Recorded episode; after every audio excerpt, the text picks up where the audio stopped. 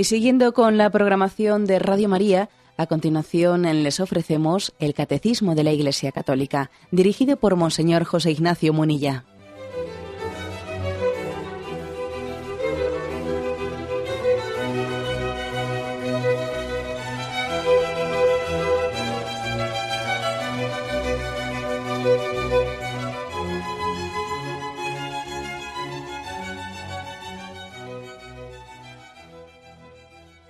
Cordial saludo a todos los oyentes de Radio María. Un día más, con la gracia del Señor, proseguimos el comentario del Catecismo de nuestra Madre la Iglesia. Estamos dentro del apartado de los deberes de los ciudadanos para con las autoridades civiles. Habíamos concluido ya en días anteriores cuáles son los deberes de las autoridades en el ejercicio del poder. Todo ello dentro de la explicación del cuarto mandamiento. Y nos habíamos quedado sin concluir el punto 2240. Hemos, hemos subrayado en estos días que los cristianos, los cristianos, en cierto sentido, son para un gobernante, deben de ser para un gobernante los ciudadanos por el punto de partida que tienen, porque reconocen en las autoridades hasta un origen divino, reconocen en las autoridades unos ministros, ministros de Dios, ministros de los dones de Dios, y por lo tanto están llamados a ser los más, los más leales, los más colaboradores, los más sumisos, los más obedientes, los más respetuosos, porque parten de esa concepción religiosa de la autoridad política. La autoridad política, en el fondo, está sustentada porque Dios mismo, Dios ha delegado su autoridad. Pero al mismo tiempo también decíamos que si los cristianos son, pues por, su concepción cristiana, son, yo diría, los más, los más sumisos, también están llamados a ser los más críticos. Al mismo tiempo y sin contradicción con la anterior. ¿Por qué? Porque, claro, precisamente porque entienden que el político, el gobernante es un representante de Dios, es un ministro de sus dones, pues lógicamente le tienen que exigir coherencia, coherencia con esa, con esa dignidad que Dios ha puesto en sus manos. Y si son ministros, están administrando, pero no pueden ser dueños, no pueden deformar esa, esa representatividad que Dios ha puesto en sus manos. ¿no? Bueno, pues en este contexto, eh, en el punto 2240, habíamos dejado sin comentar eh, una cita que hace aquí el catecismo de la epístola a Diogneto que es un texto pues, muy antiguo, ¿no? de los primeros siglos, aquel contexto del imperio romano, cuando los cristianos se abrían, se abrían paso en medio de, de una ciudadanía romana o también de unos pueblos sometidos por el imperio romano y se abrían, se abrían paso con muchas dificultades. ¿eh? Sabéis que en aquel imperio romano, bueno, pues poco a poco los cristianos se iban extendiendo, pero muchas veces ocurría que cada vez que, cada vez que había alguna eh, pues algún problema, se, les echaba fácilmente la culpa a los cristianos de todo, como de aquel incendio de Roma, de Nerón, etcétera. O sea, era muy, muy recurrente, muy recurrente eh, en aquel momento en que el cristianismo todavía no estaba, todavía estaba en las catacumbas, que cada vez que ocurría eh, algún tipo de desgracia o lo que sea, se echase inmediatamente la culpa a los cristianos, ¿no? Los cristianos han sido los cristianos, etcétera, ¿no? y también sabemos que las masas como hoy, ¿no? Como hoy son fácilmente manipulables y en cuanto que se dice algo no pues contra los cristianos, pues ya está, tienen la culpa de todo, ¿no? Bueno, pues tuvieron que abrirse paso, ¿no? En medio de una sociedad hostil, pues y lo tuvieron que hacer pues con una con un yo diría con unos márgenes de audacia muy grandes y de paciencia muy grandes, audacia y paciencia. ¿eh? Audacia y paciencia, las dos cosas, ¿no? Y entonces este texto de, la epístola a Diogneto está escrito como intentando hacer una apología, ¿no? reivindicar qué son los cristianos en la sociedad. En parte son iguales que el resto de los ciudadanos y en parte son distintos. Son un ciudadano más, pero un ciudadano muy peculiar, con un espíritu muy propio, con un espíritu que, configura su forma de, de, entender la ciudadanía, ¿no? y que aporta algo muy importante para el bien común. Entonces se ve que esta epístola a Diogneto fue escrita pues para ser presentada ante, ante los césares, ante los emperadores, intentando defender a los cristianos, ¿no? intentando decirle, decirle a, las autoridades de aquel momento, eh, no menosprecien los ciudadanos cristianos, porque están aportando un bien importante para el imperio. ¿no? pues en ese, en ese, contexto es donde dice, dice las siguientes reflexiones. Los cristianos, dice aquí, residen en su propia patria, pero como extranjeros domiciliados. Cumplen todos sus deberes de ciudadanos y soportan todas sus cargas como extranjeros. Obedecen a las leyes establecidas y su manera de vivir está por encima de las leyes. Tan noble es el puesto que Dios les ha asignado que no les está permitido desertar. ¿eh? Bueno, pues es un, pequeño extracto, un pequeño extracto de, la carta de Diogneto que vamos a comentar algunas cosas. Es muy, muy hermosa ¿no? esta carta. En primer lugar, los cristianos residen en su propia patria, pero como extranjeros domiciliados. Es decir, eh, los cristianos tienen una doble ciudadanía, una doble ciudadanía. En parte, en parte podemos decir que mm, son un ciudadano más, pero su ciudadanía también es la del cielo. Son ciudadanos de la Jerusalén terrena y de la Jerusalén celestial. Para nosotros este, esta es nuestra patria, pero al mismo tiempo somos extranjeros aquí. Las dos cosas eh, configuran nuestra personalidad. Eh, la conciencia de que Dios nos ha puesto aquí y por lo tanto tenemos que crecer y florecer donde Dios nos ha plantado y tenemos que amar, ¿eh? amar este contexto concreto en el que Dios nos ha querido. Pero al mismo tiempo lo otro, en la otra dimensión, no nos apegamos a este mundo, no nos apegamos, somos conscientes de que estamos de paso. Estamos de paso y no podemos apegarnos a este mundo. Esto es muy importante, fijaros bien, porque yo creo que puede haber dos, dos pecados de, por, los dos extremos, ¿no? O un apego excesivo a, este, a esta vida, o un espiritualismo desencarnado. Y los cristianos yo creo que estamos, por la, por la doctrina cristiana, estamos llamados a, no caer ni en un extremo ni en el otro. Los cristianos no, la doctrina cristiana, a diferencia, ¿eh? a diferencia de otras doctrinas, pues de, corte, vamos, orientalista, orientalista, que de alguna manera lo que hacen es, pues, esa, concepción reencarnacionista, etcétera, eh, tiene como aspiración el de alguna manera el desentenderse de este mundo, ¿no? el despojarse de este mundo. Esas visiones reencarnacionistas lo que están buscando es una, eh, un nirvana, es decir, una situación en la que el alma se, desentiende, no, únicamente se despega del propio cuerpo, sino del propio mundo, de todo lo mundanal.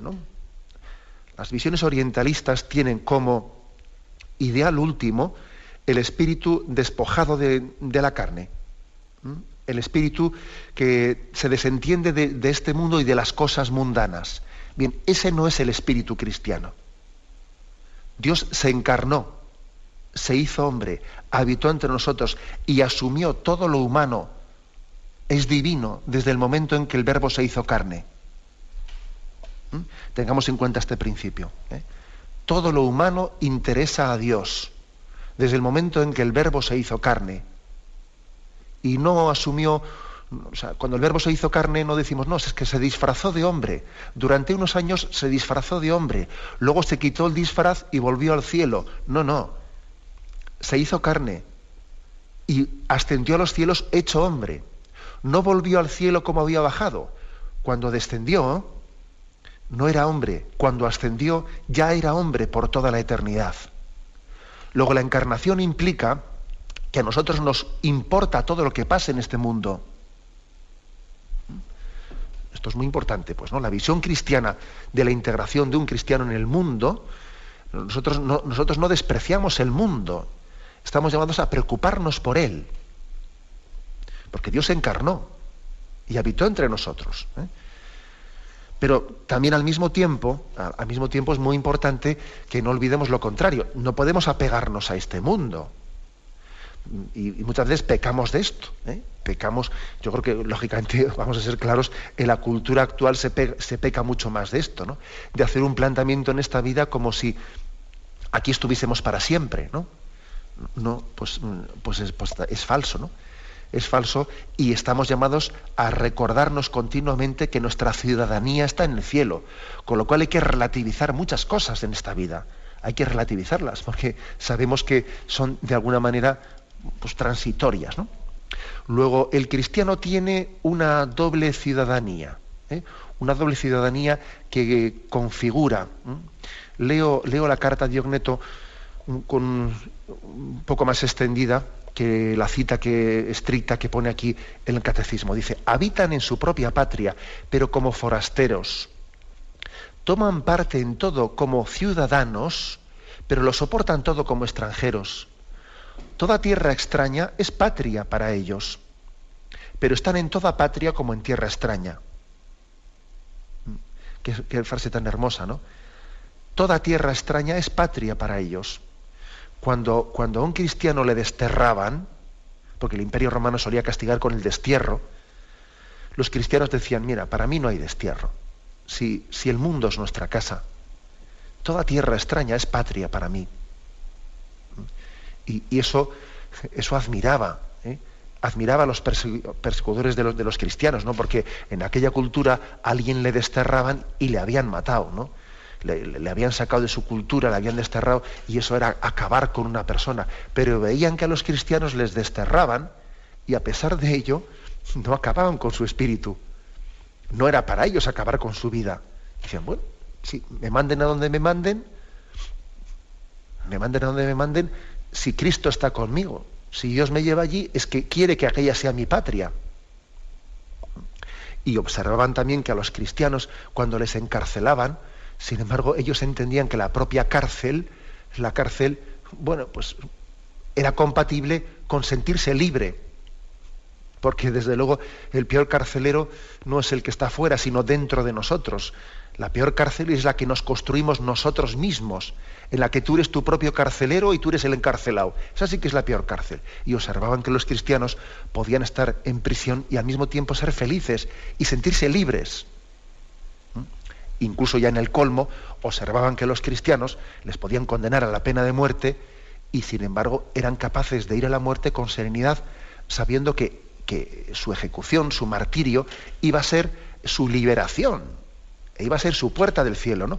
Esto lógicamente hacía pensar mucho al imperio romano. O sea, que estos les desterramos, les encarcelamos, les torturamos y les matamos, y, y entonces estos ¿Por qué, ¿Por qué viven este tipo de pruebas que para nosotros, ¿no? para nosotros los verdugos, serían pruebas terroríficas? ¿Por qué las viven con otro espíritu distinto? Bueno, pues porque tienen una doble ciudadanía. Porque son de este mundo sin ser de este mundo. Habitan en este mundo y su corazón está en otro. ¿no? Sigue adelante ese texto y dice, viven en la carne, pero no según la carne Viven en la tierra, pero su ciudadanía está en el cielo. Obedecen las leyes establecidas y con su modo de vivir superan estas leyes. Es también una frase curiosa, ¿no? Obedecen las leyes establecidas y con su modo de vivir superan estas leyes. un cristiano está llamado a obedecer las leyes.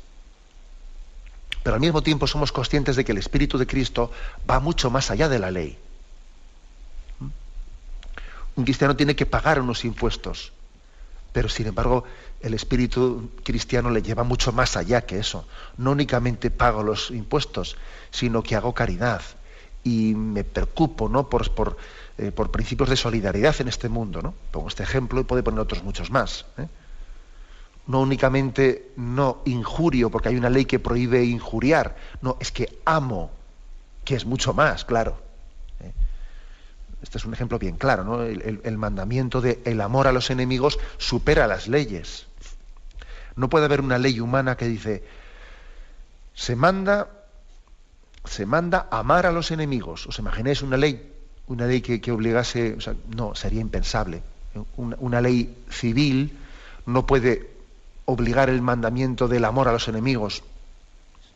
Se prohíbe odiar, no, tampoco se puede tal cosa, ¿no? Sin embargo, digamos, el espíritu cristiano va mucho más allá de las leyes. No únicamente no tenemos que injuriar, es que tenemos que amar. Es que tenemos que amar, tenemos que perdonar, ¿no? Por eso dice aquí los cristianos, en esa, apología de Diogneto, ¿no? en favor de los cristianos, obedecen las leyes establecidas y con su modo de vivir superan estas leyes. Y dice este ejemplo precioso, por decirlo con pocas palabras, los cristianos son en el mundo lo que el alma es en el cuerpo. Fijaos, aquí Diogneto compara lo que hace un cristiano insertado en, una, comunidad, en una comunidad política social, lo compara lo que es el alma con el cuerpo. Los cristianos son como el alma en el cuerpo. El alma, en efecto, se halla esparcida por todos los miembros del cuerpo. Así también los cristianos se encuentran dispersos por todas las ciudades del mundo. Diogneto dice, mira, los cristianos los tenemos en todos los lados. Al principio comenzaron siendo únicamente las clases pobres, entre los esclavos, etcétera, en el Imperio Romano, pero ya van teniendo representación en todos los lugares. ¿eh? Es como el alma, que está repartida en todo el cuerpo. Y dice, el alma habita en el cuerpo, pero no procede del cuerpo. Los cristianos viven en el mundo, pero no son del mundo.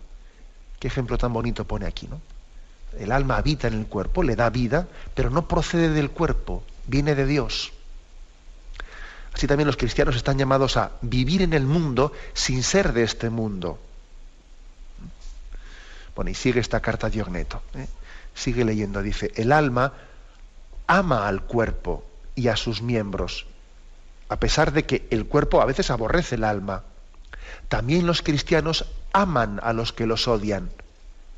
El alma está encerrada en el cuerpo, pero es ella la que mantiene unido el cuerpo. También los cristianos se hallan retenidos en el mundo como en una cárcel, pero ellos son los que mantienen la trabazón en el mundo. Pues aquí esta carta de Diogneto está utilizando la imagen, de, esa imagen antropológica de que a veces entre el cuerpo y el alma hay una cierta tensión. Y el cuerpo, la tendencia carnal del hombre, a veces es antiespiritual, ¿no? Entonces el cuerpo a veces lucha contra el alma. Pero sin embargo, el alma, el alma ama al cuerpo. El alma ama, ama al cuerpo. Esta es una visión cristiana, como veis, ¿eh? de, no esa visión orientalista en la que el alma se quiere desprender del cuerpo. No, no, el alma ama al cuerpo, aunque a veces el cuerpo quiere ser totalmente carnal y no espiritual, e, el cuerpo rechaza el alma. Así pasa entre los cristianos y el mundo. Los cristianos aman al cuerpo, aman al mundo, son como el alma que ama al cuerpo. Y no únicamente le ama, sino que de una manera invisible hace que el cuerpo se mantenga unido y no se disuelva. Porque si el cuerpo no tuviese alma, eh, se pelearía entre ellos. Eh, pues digamos, la mano se pelearía con el pie y, una parte, o sea, el egoísmo de uno se pelearía con el egoísmo del otro. Y el cuerpo se mantiene unido gracias al alma, que a veces, a veces eh, el cuerpo se está rebelando contra el alma y en el fondo es el alma la que permite que el cuerpo se mantenga unido. Bueno, pues en el ejemplo que pone Diogneto es, así pasa con los cristianos y el mundo. El mundo a veces denosta de los cristianos, les critica, les persigue, eh, les calumnia. Sin embargo, los cristianos insertos en esta sociedad están permitiendo que esta sociedad se mantenga unida porque les da un alma, un alma.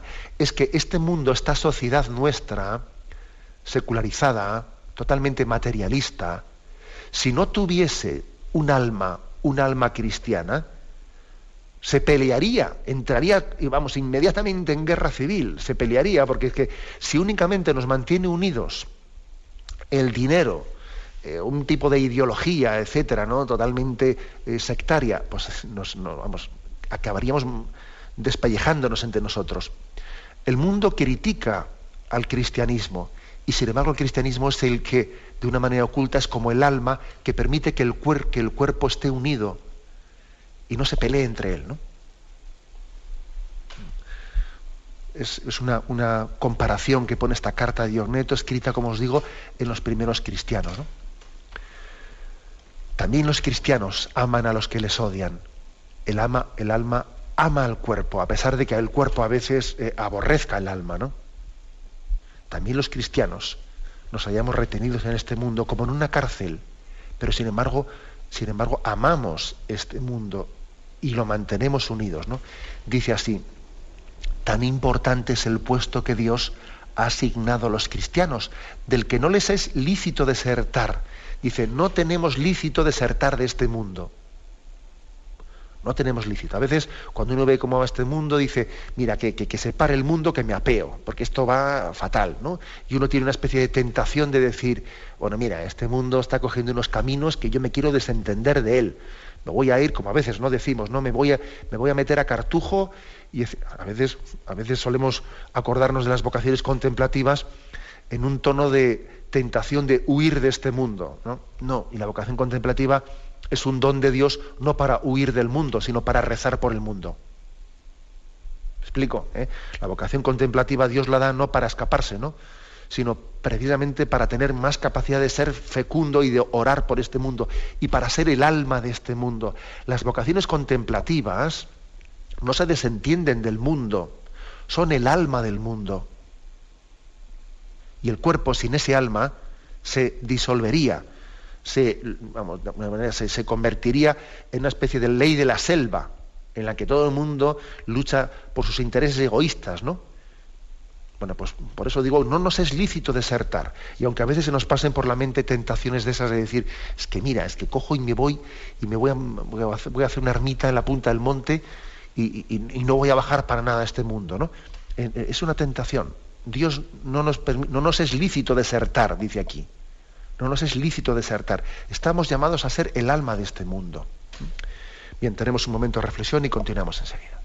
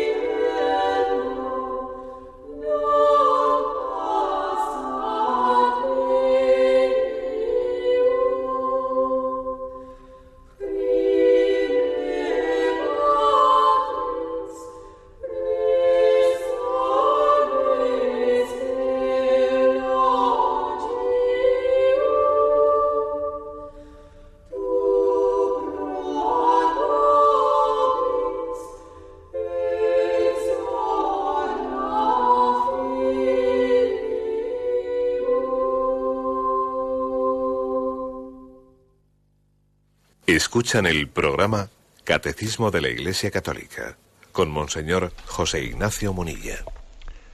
Continuamos en esta explicación del catecismo, pasamos al punto 2241, ¿eh? dentro de este apartado sobre los deberes de los ciudadanos. Dice, un punto muy práctico este que vamos a leer, las naciones más prósperas tienen el deber de acoger en cuanto sea posible al extranjero que busca la seguridad y los medios de vida que no puede encontrar en su país de origen. Las autoridades deben velar para que se respete el derecho natural que coloca al huésped bajo la protección de quienes lo reciben. Luego la segunda parte que luego leeremos también habla de qué obligaciones tienen esos inmigrantes, ¿no? Pero primeramente insiste aquí en que las naciones prósperas tienen el deber de acoger en cuanto sea posible, dice, ¿eh? en cuanto sea posible. Y, también habla de un derecho natural, de un derecho natural a ser, a, ser acogido. ¿eh? Un derecho natural, es decir, que, toda, toda, persona humana tiene por, su propia dignidad, ¿no? Es mucho mayor, es mucho mayor, nos une mucho más a un inmigrante, ¿no? La común dignidad que nos une con él es un vínculo mucho más fuerte que el que nos diferencia los lindes políticos o, las nacionalidades que nosotros, al fin y al cabo, pues con el curso de los siglos hemos ido formando. Hay mucha mayor unión por la común dignidad con un inmigrante asiático, por entendernos, ¿no? Que por una diferencia las diferencias políticas que hemos, ido creando a lo largo de los siglos, con lo cual existe como un derecho natural a la acogida. Es también, esto, esto que estamos diciendo es fruto de, un principio de solidaridad. Sabemos que la riqueza del mundo está, es un escándalo como está repartida. Hay un escándalo gravísimo, ¿no? Un escándalo muy grave que llega, eh, que llega al corazón de Dios, ver de qué manera tan injusta está repartida la riqueza en el mundo. Entonces cuando dice las naciones más prósperas tienen el deber de acoger, bueno, pues es que eh, parte sencillamente de nuestra, de nuestra común dignidad. Tenemos un destino común, tenemos un origen común y un destino común. Entonces, teniendo origen y destino comunes, ¿Cómo podemos tener un tránsito en este mundo tan distinto? Bastante absurdo, ¿no? Bastante absurdo que partiendo del mismo lugar y volviendo al mismo, en el tránsito de este mundo, que por cierto son cuatro días, tengamos un, tengamos un reparto de riquezas tan distinto y tan diferente. ¿no? Eso es un escándalo, lógicamente. Es un escándalo que clama a Dios. Entonces aquí se habla del el deber de acogida, por solidaridad. A esto hay que añadir más cosas. ¿eh? Bueno, primero, que eh, en el caso concreto de España, en el caso concreto de España hay que decir, mm, vamos a ser, vamos a ser sinceros, no hablemos únicamente de solidaridad, ¿eh? de solidaridad, que es que vamos a reconocer que es que nos interesa también, nos ha interesado para la riqueza nacional, pues el, el hecho de la inmigración en los últimos años. Vamos a ser sinceros, ¿no? No, nos, creamos tan buenos aquí, tan buenos pues por el hecho de que, mira, ¿cuántos inmigrantes han acogido en España? Hombre, no nos, no nos las demos de buenos y de solidarios, que todos sabemos que gracias a todos los inmigrantes que han venido, han ocupado puestos de trabajo que los españoles no querían ocupar, la seguridad social ha, ha crecido en afiliaciones, el sistema de la seguridad social, eh, que tenía un riesgo muy grande de quebrarse por el envejecimiento de la población, pues casi se ha salvado por los, eh, por los inmigrantes. Luego, si aquí algunos tienen la seguridad de, poder seguir cobrando el sistema de pensiones, es porque han venido inmigrantes. Luego, no nos creamos tan buenos y solidarios, que nos interesa. ¿Mm? Esto dicho, ¿Mm? dicho por delante. Y también, además, que nadie se esté quejando de una inmigración cuando nosotros somos los que la hemos causado por nuestra falta de generosidad en la natalidad. O sea, así de claro, nos hemos cerrado la vida Europa se ha cerrado a la vida y claro, mire usted, si usted se ha cerrado a la vida, luego usted necesita la inmigración. Sí, ¿no? Es decir, el pecado que cometió eh, Europa rechazando, eh, rechazando la doctrina de Pablo VI sobre la humana evite, la introducción de la anticoncepción en Europa, ¿no? el hecho de que la sexualidad se desligase de la procreación eh, en una inmoralidad tan grave, ¿no? y que Europa se rebelase contra la cultura de la vida, bueno, ha traído lo que ha traído. Es así, ha habido momentos claves en los que Europa se ha cerrado al don de la vida, tanto por el aborto como por, eh, por la anticoncepción, por el rechazo de, esa doctrina de la humana evite que nos habla de la indisolubilidad entre sexualidad y procreación. ¿eh? O sea, es así. Y entonces, bueno, entonces ahora la inmigración es totalmente necesaria. Y, lo colmo es que todavía pueden salir reacciones racistas. Dice, ¿racistas contra quién? Tendrá que ser contra ti mismo, ¿no? Mírate al espejo. Que nosotros mismos hemos causado esa necesidad. Y además también hagamos otra reflexión.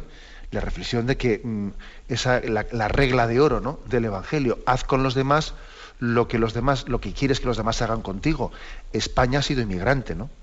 En España sabemos lo que en los años 60 se inmigró a otros lugares. Eh, sabemos cómo, pues, por ejemplo, en Alemania, en Suiza, la cantidad de españoles que fueron a inmigrar a aquellos lugares, ¿no? Ahora resulta que tenemos que ser nosotros receptores, ¿no?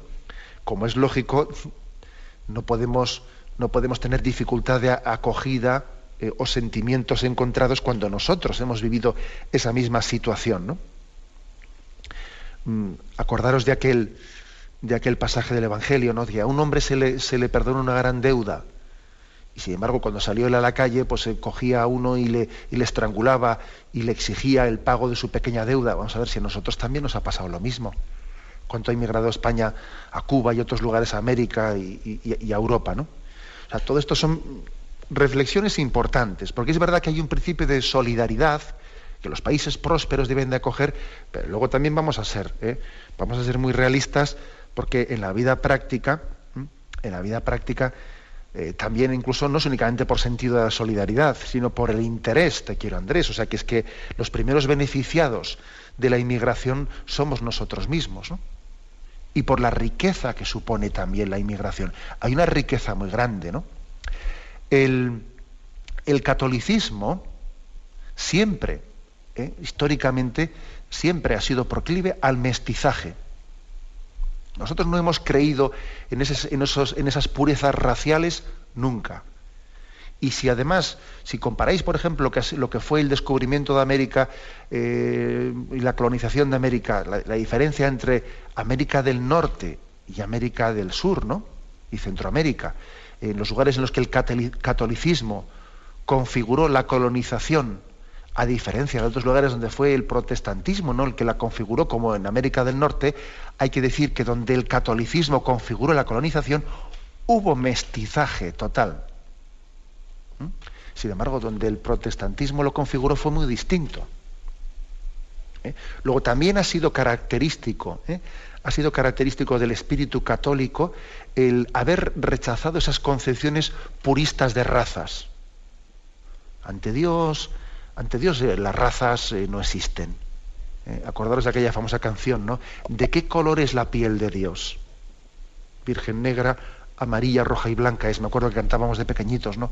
Con aquella, en aquella canción. Todos somos iguales a los ojos de Dios, ¿no?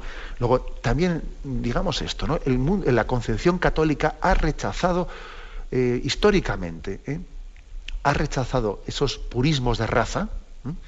Y, al contrario, ¿no? yo creo que ha sido pues, una, doctrina, ha sido un humus, un humus ha sido un caldo de cultivo para la integración ¿eh? de, la inmigración allá donde, donde ha ido.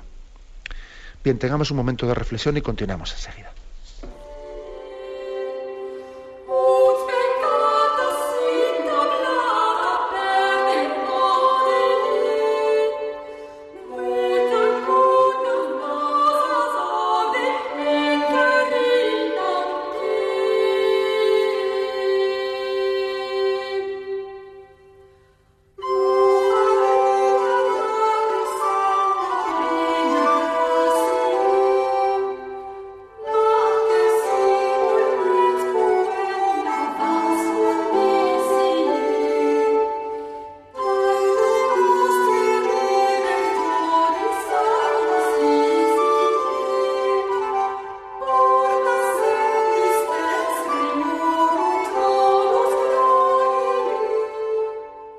Escuchan el programa Catecismo de la Iglesia Católica con Monseñor José Ignacio Munilla.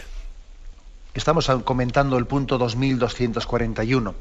En el primer párrafo se hablaba de cómo las naciones más prósperas tienen el deber de acoger en cuanto sea posible al extranjero que, busca seguridad y medios de vida en otro país.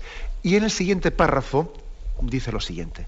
Las autoridades civiles atendiendo al bien común de aquellos que, tienen a su cargo, pueden subordinar el ejercicio del derecho de inmigración a diversas condiciones jurídicas, especialmente en lo que concierne a los deberes de los inmigrantes respecto al país de adopción. El inmigrante está obligado a respetar con gratitud el patrimonio material y espiritual del país que le acoge, a obedecer sus leyes y a contribuir a sus cargas.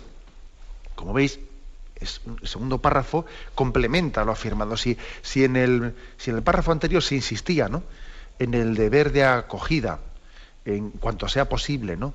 en estar abiertos, etcétera, en, valorar positivamente la inmigración, ahora especialmente en este segundo aspecto, quizás se dirige más a los inmigrantes, hablándoles de, también del deber moral que tienen de ir, de que cuando vayan a a un país que les acoge, vayan a él pues, con un espíritu abierto, abierto a la cultura hacia la que van a emigrar, evidentemente. ¿eh?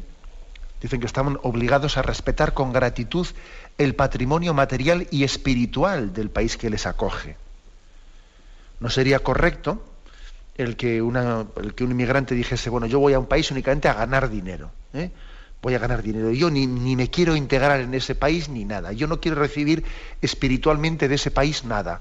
Aquí dice que hay que estar abierto no solo al patrimonio material, sino también al espiritual de ese país. Y cuando alguien inmigra a otro lugar, tiene que integrarse en el al lugar al que va. Tiene que integrarse, aprender su idioma, integrarse en sus costumbres, recibir y estar abierto a valorar positivamente, porque claro, si uno va a ir a un lugar y, y sencillamente por motivos meramente económicos y no se va a integrar y incluso va a tener una hostilidad muy grande hacia, pues es que va, va a crear un conflicto muy grave. No es justo no es justo ese tipo de inmigración, no es justa. Va a crear muchos problemas. Eso de ir a un país a obtener de él lo económico, pero a rechazar lo espiritual de ese país, sus valores, su cultura, claro, pues lógicamente eso no, no es correcto. Pues por ejemplo, sería, sería legítimo que una inmigración fuese a un país, a un país occidental de tradición cristiana, y allí pues un grupo de, musulmanes o de islamistas reivindicase pues que en una nación europea se estableciese, se viviese bajo, bajo la Sharia islámica, ¿eh? que allí ellos reivindicasen que las leyes, que las leyes eh, de ese país fuesen cambiadas según la Sharia islámica. Oiga, ¿usted cómo puede reivindicar eso? Ya me parece, ya me parece moralmente muy complicado incluso que lo reivindique usted en un país de tradición musulmana, porque la Sharia islámica supone la obligatoriedad de que, las, eh, de que todo el mundo sea o no islámico, obligatoriamente tenga mm, las leyes del Corán como leyes. Oiga, ¿usted cómo puede obligar eso, incluso en un país islámico, pero encima pretender, eh, pretender que tener esa reivindicación política en el país al que inmigro, ya es el colmo? ya es el colmo, lógicamente. Entonces, esto también eh, es justo decirlo. Esto no es una falta de respeto y acogida a los inmigrantes, sino que es pedir, lógicamente, que un inmigrante que venga, venga abierto a la cultura que le, que le acoge. No pedimos, no tenemos que pedir que él dimita de la cultura de la que parte, no. Un inmigrante tiene derecho a mantener también su, cultura y el cultivo de su alma también en el, lugar al que ha ido y, tener también asociaciones culturales. Los españoles cuando iban, cuando inmigraban a Alemania, allí tenían ellos en Alemania pues sus bueno, pues sus sociedades, las que ellos se juntaban, en las que ellos, incluso también sus pequeñas escuelas, etc. Es decir, es perfectamente legítimo que alguien cuando vaya a una nación eh, tenga también allí su, forma de cultivar el espíritu del que ha partido, ¿no? pero no hasta el punto, no hasta el punto de estar cerrado eh, a esa cultura en la que ha ido, incluso con la hostilidad de aprender su idioma, de, criticar, eh, de criticar amargamente la cultura a la que ha llegado. es decir, no, es, no es moral el pretender extraer meramente lo económico de un país rechazando el resto de sus valores, porque entonces hay que decir, bueno, seamos honestos. Si alguien tiene esa, pues esa percepción tan hostil hacia una cultura, pues que no vaya, ¿eh? que no vaya. Bueno, por eso dice que las autoridades, atendiendo al bien común, pueden subordinar el derecho de inmigración a otras condiciones jurídicas. Por ejemplo, es eh, las autoridades pueden, pueden y deben de decir, bueno, pues eh, parece prudente que en este momento pues se cierre más la entrada de inmigrantes o se abra más, porque las condiciones económicas así parece que eh, lo, hacen aconsejable. O las autoridades tienen derecho a decir, bueno, pues lo propio es que las contrataciones laborales se hagan en el país de origen para que aquí no se, no se esté fomentando una especie de, eh, ilegalidad, ¿no? Porque claro, eh, se puede producir, si resulta que la inmigración ilegal luego es favorecida de facto, pues parece que hay un efecto, un efecto de, promoción de la ilegalidad. Bueno, pues eh, las autoridades tienen derecho a regular, a regular la inmigración, porque si no existiese ese derecho a regularla, pues podía ser un caos. Y eso podría ir en detrimento hasta de los propios inmigrantes. El caos y la inmigración no es que sea un daño para la nación a la que se va, es que además de eso puede ser un daño para los propios inmigrantes existe pues un derecho a regular la inmigración. O incluso también los gobernantes tendrían derecho a decir, bueno, vamos a favorecer más unas políticas de inmigración hacia determinadas culturas que vemos que se integran mucho más fácil que otras sin que eso suponga que exista una prohibición, ¿eh? una prohibición a que venga alguien de ninguna nación, ¿no? pero sin, que exista una prohibición expresa, pues también es legítimo que exista unas políticas de, inmigración que favorezcan unas determinadas culturas, porque se ve que son mucho más compatibles culturalmente que otras. Bueno, todo esto es legítimo, ¿no? Es legítimo porque de lo contrario, claro, si si dijésemos únicamente, pues eh, las naciones eh, tienen que acoger ¿no? por el principio de solidaridad a los que vienen de fuera y por lo tanto eso no puede tener ningún tipo de regulación. Hombre, eh, pues podíamos hacer que el ideal, el ideal de solidaridad se volviese contra nosotros mismos y, al final fuese contraproducente, ¿no? Fuese contraproducente.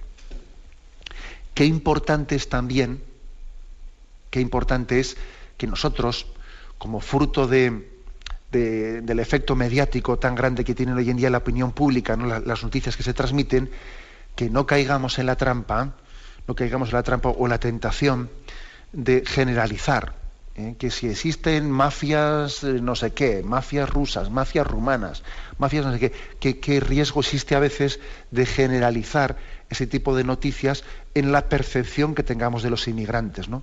Tengamos cuidado con eso. Estamos en, una sociedad en la, que, en la que los medios de comunicación o, la percepción de la realidad eh, la tenemos muy tamizada, muy filtrada por los medios de comunicación. Entonces, eh, pues eh, podemos fácilmente caer también, caer en esa especie de simplismos o imágenes simplistas pues, con respecto a los inmigrantes de tal lugar, de tal otro, o las mafias, las mafias, lógicamente hay que combatirlas y los estados tienen que tener, eh, las mafias extranjeras que vienen a una nación, tienen que tener medios de combatirlas tanto en origen como etcétera, pero eso, eso no quita, eh, eso no quita para que evidentemente esas cosas son excepciones y tenemos que tener mucho cuidado de no faltar a la caridad eh, o hacer juicios, juicios ajenos, pues muy duros, pues por una percepción un poco distorsionada, pues por una generalización muy distorsionada, ¿no? En resumen, que existe también una obligación de integración. O sea, el catecismo en este punto 2241, en el primer párrafo habla de la obligación moral de la acogida y en el segundo párrafo, párrafo habla de la obligación moral de la integración. Hay que integrarse al país al que se va. Uno puede, uno puede ir allí eh, pues a, sacar, ¿no? A, chupar de alguna manera lo que, lo que a mí me interesa y a despreciar el resto de la cultura. Pues no. Hay una obligación de acogida y hay una obligación de integración. Y, las y los dos aspectos pues no son contradictorios, sino que, como veis, la doctrina cristiana los formula, ¿eh? los formula el mismo principio. Un detalle, que la Sagrada Familia fue inmigrante en Egipto. No lo olvidemos. Jesús, José y María fueron inmigrantes fueron inmigrantes y nos lo podemos imaginar, ¿no? Lo que supuso para ellos el tener que salir de, aquella cultura, el tener que marchar de Belén y, ir a una, cultura tan diferente, con un idioma tan distinto, ¿no? ¿Cómo se arreglarían José y María allí? Ellos evidentemente el, idioma de Egipto no lo podían conocer. Para ellos también sería, eh, sería un auténtico reto el abrirse camino en un mundo tan hostil como aquel, en un mundo en el que sus antepasados judíos habían sido esclavos y habían salido de aquel lugar pues de malas maneras, ya lo sabéis, perseguidos. Y cuando allí en Egipto José y María eh, tuvieron que huir, pues igual no serían muy bienvenidos, porque dirían, mira, estos judíos que salieron aquí, salieron escopeteados con Moisés, mira cómo vienen aquí de nuevo, me imagino que igual muy bien vistos no serían. Y sin embargo marcharon allí y tuvieron que vivir esa experiencia, ¿no? Lo cual nos tiene que llevar a vivir con mucho respeto ¿eh? el sentido o el misterio, bueno, o, la realidad social ¿no? de la inmigración. Lo dejamos aquí y damos paso a la intervención de los oyentes. Podéis llamar para formular vuestras preguntas al teléfono 917 107 700. 917 107 700.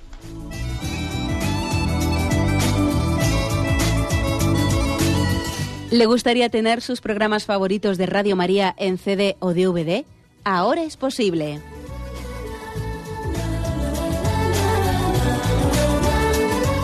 Le sugerimos que primero se informe en qué formato de audio lo puede escuchar en su equipo, DVD o CD, teniendo en cuenta que no todos los lectores de CD pueden reproducir el formato digital MP3 en el que enviamos nuestros programas. Y luego, si quiere en su casa esos programas que tanto le gustan, solo tiene que escribir una carta a Radio María, Paseo Lanceros 2, primera planta 28024, Madrid indicando si lo quiere en CD o DVD y cuántos programas. También le rogamos que escriba su nombre, dirección y no se olvide de facilitarnos un teléfono de contacto para cualquier duda que nos surja.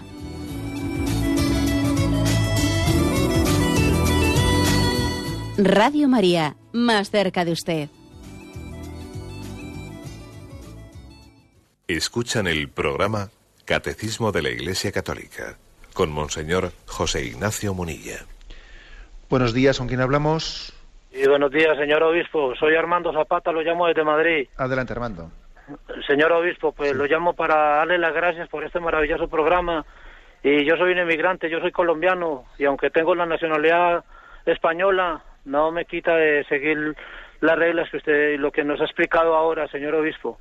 Que mucha gente debiera escuchar estos programas y saber que no solo el inmigrante viene a quitar el trabajo y a hacer malas cosas, sino que también venimos a aportar, como yo que soy un colombiano y soy cursillista, y España me ha regalado muchas cosas, como tener a mi familia aquí conmigo y enseñarme mucho la, doctrina de la iglesia y aprender mucho de los españoles. Y a usted, señor obispo, que Dios lo bendiga y me Dios le pague por este programa tan hermoso que tiene.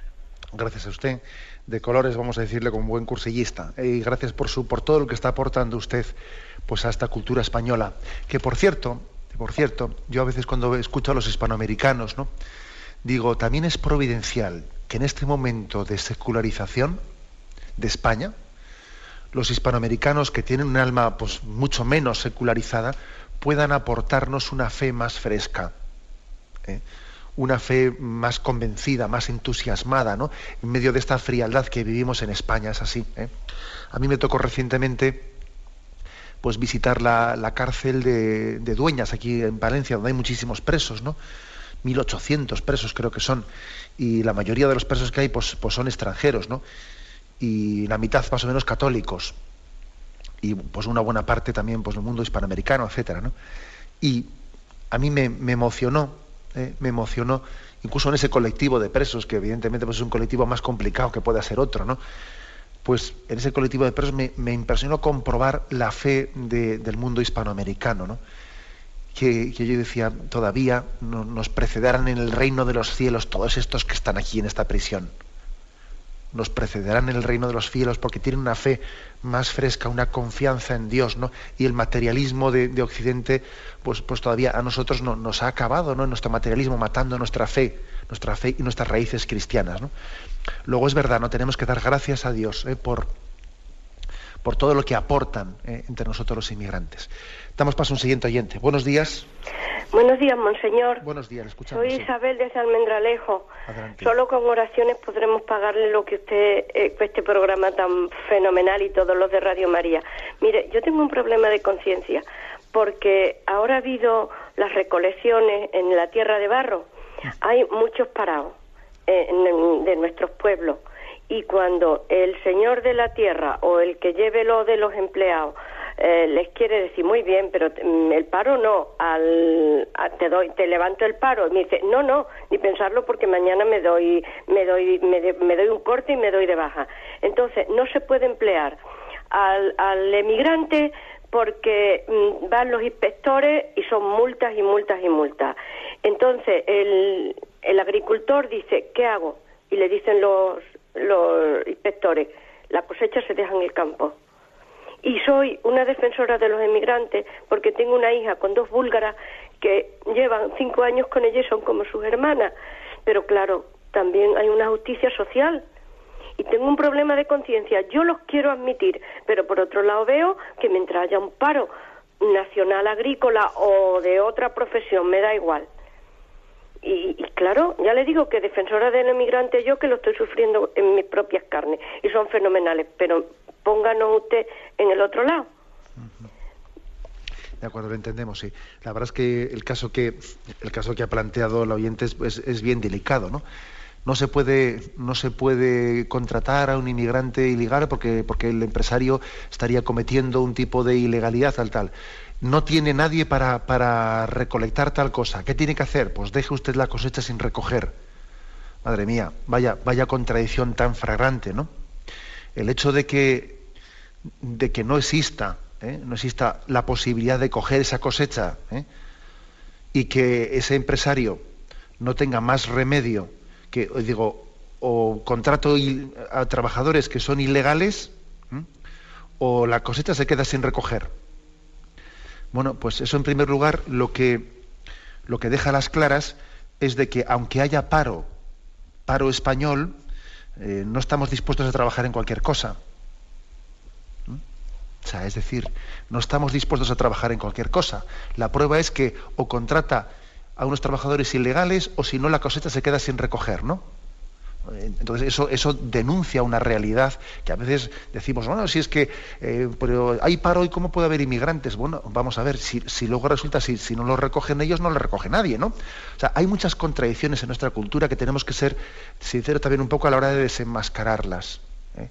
y lógicamente pues eh, a este empresario pues no, se le podrá no le podremos dar el consejo de pues contrate usted ilegalmente claro porque es que entonces le, estamos creando un conflicto un conflicto muy pues muy fuerte no adelante vamos a pasar a un siguiente oyente.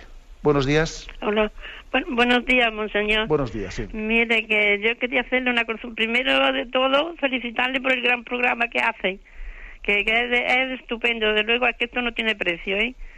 Y, sobre y otra cosa que le quiero consultar que mire ahora en el día de los santos pues de los difuntos perdón pues yo suelo ir muchas misas y entonces quería que me dejara claro si puedo comulgar en todas o no sí vamos a ver pues mire usted eh, hay una tradición la tradición y es que el día de todos los difuntos eh, se suele permitir eh, a los sacerdotes así como en otros casos lo lógico es que un sacerdote celebre una misa al día y por otros motivos especiales pues puede celebrar más. Sin embargo, en Día de Todos los Difuntos se, le, permite celebrar tres misas ya no solo por necesidad pastoral, sino por ofrecer las misas, por ofrecer más misas por el descanso, por el eterno descanso de los difuntos. Y lo mismo también digamos de los, de los fieles. en ese día tan especial, pues un fiel también puede participar tres veces de la Santa Misa y comulgar las tres veces el día de todos los difuntos. ¿Por qué? Pues porque de alguna manera es un día muy especial en el que ofrecemos el sacrificio de Cristo eh, por, de una manera más frecuente, ¿no? Pues por el eterno descanso de los difuntos. ¿no? Es también un pequeño recordatorio que no olvidemos el gran valor que tiene ofrecer la Santa Misa, ofrecer misas por, eh, el eterno descanso de los difuntos, algo que hemos ido eh, olvidando mucho ¿no? en estos últimos años de secularización, pero que es importantísimo. ¿no? La mayor obra de caridad que podemos hacer por nuestros difuntos es ofrecer misas por su eterno descanso. ¿eh? Bien, eh, veo también que tenía una pequeña, un oyente que preguntaba esa carta que hemos leído al comienzo del programa, si alguno lo está buscando, es la carta a Diogneto, carta a Diogneto, una carta que podéis buscar fácilmente, pues eh, especialmente en, el libro del oficio de lecturas que, reza, la, reza, la, Iglesia. En concreto, eh, si no me equivoco, vamos a ver, es en el tiempo de Pascua, en la quinta semana del tiempo de Pascua, ahí está incluida esa carta de carta a Diogneto. ¿eh? En el tiempo de Pascua, en la quinta semana. Aunque sea brevemente, damos paso a una última llamada. Buenos días. Sí, buenos días, ¿le escuchamos? Sí, a ver. Adelante, sí, le escuchamos. ¿Me escucha? Sí, sí, adelante. Sí, mire, eh, me escucha, ¿no? Sí, sí, le escuchamos, ah, adelante. Pues, mire, yo soy eh, un camionero que ando con camión, soy Iñaki de San Sebastián. Sí. Entonces, pues le agradezco a usted, padre Munilla, como, como habla y todo, ¿no? Y ah, pues me hace compañía aquí en, desde las siete de la mañana, el rosario de las seis y media, eh, el, buenos días, señor, la misa si puedo escuchar a las 10 si puedo, ahora voy en marcha en ruta. Entonces, eh, yo tengo en la, en la empresa nuestra de Guipúzcoa, pues tengo yo gente migrante, tengo romano, tengo, tengo sudamericanos, tengo tal, tal. pero luego de ellos son de gente de una valía impresionante, impresionante. Y, y parece esto. Y entonces, pues, eh, resulta que esto no es la cosa como ellos dicen, no es la cosa como ellos dicen, es que a veces la, la, la, la sociedad les tiene bastante, les tiene bastante no, sé cómo explicarme, que aunque ellos quieren asentarse bien en nuestro país, en España, luego eh, hay la, sociedad es un poco reticente para esos temas, un poco, les tiene como un poquito odio porque ahora más en época de crisis y cosas de esas. Solamente era eso, padre. Venga, muchísimas gracias. Y vaya usted con cuidado conduciendo, que con tantas llamadas y móviles le va a tener usted dificultad de concentrarse. Pues sí, eh, agradecemos también su testimonio el testimonio de un trabajador que los ha visto, que ha visto, que comparte su trabajo, ¿no? Con otros inmigrantes y, les conoce de cerca y, es capaz de hablar de, reconocer su gran valía, ¿no? su gran valía laboral también. ¿eh? Tenemos el tiempo cumplido. Me despido con la bendición de Dios Todopoderoso, Padre, Hijo y Espíritu Santo. Alabado sea Jesucristo.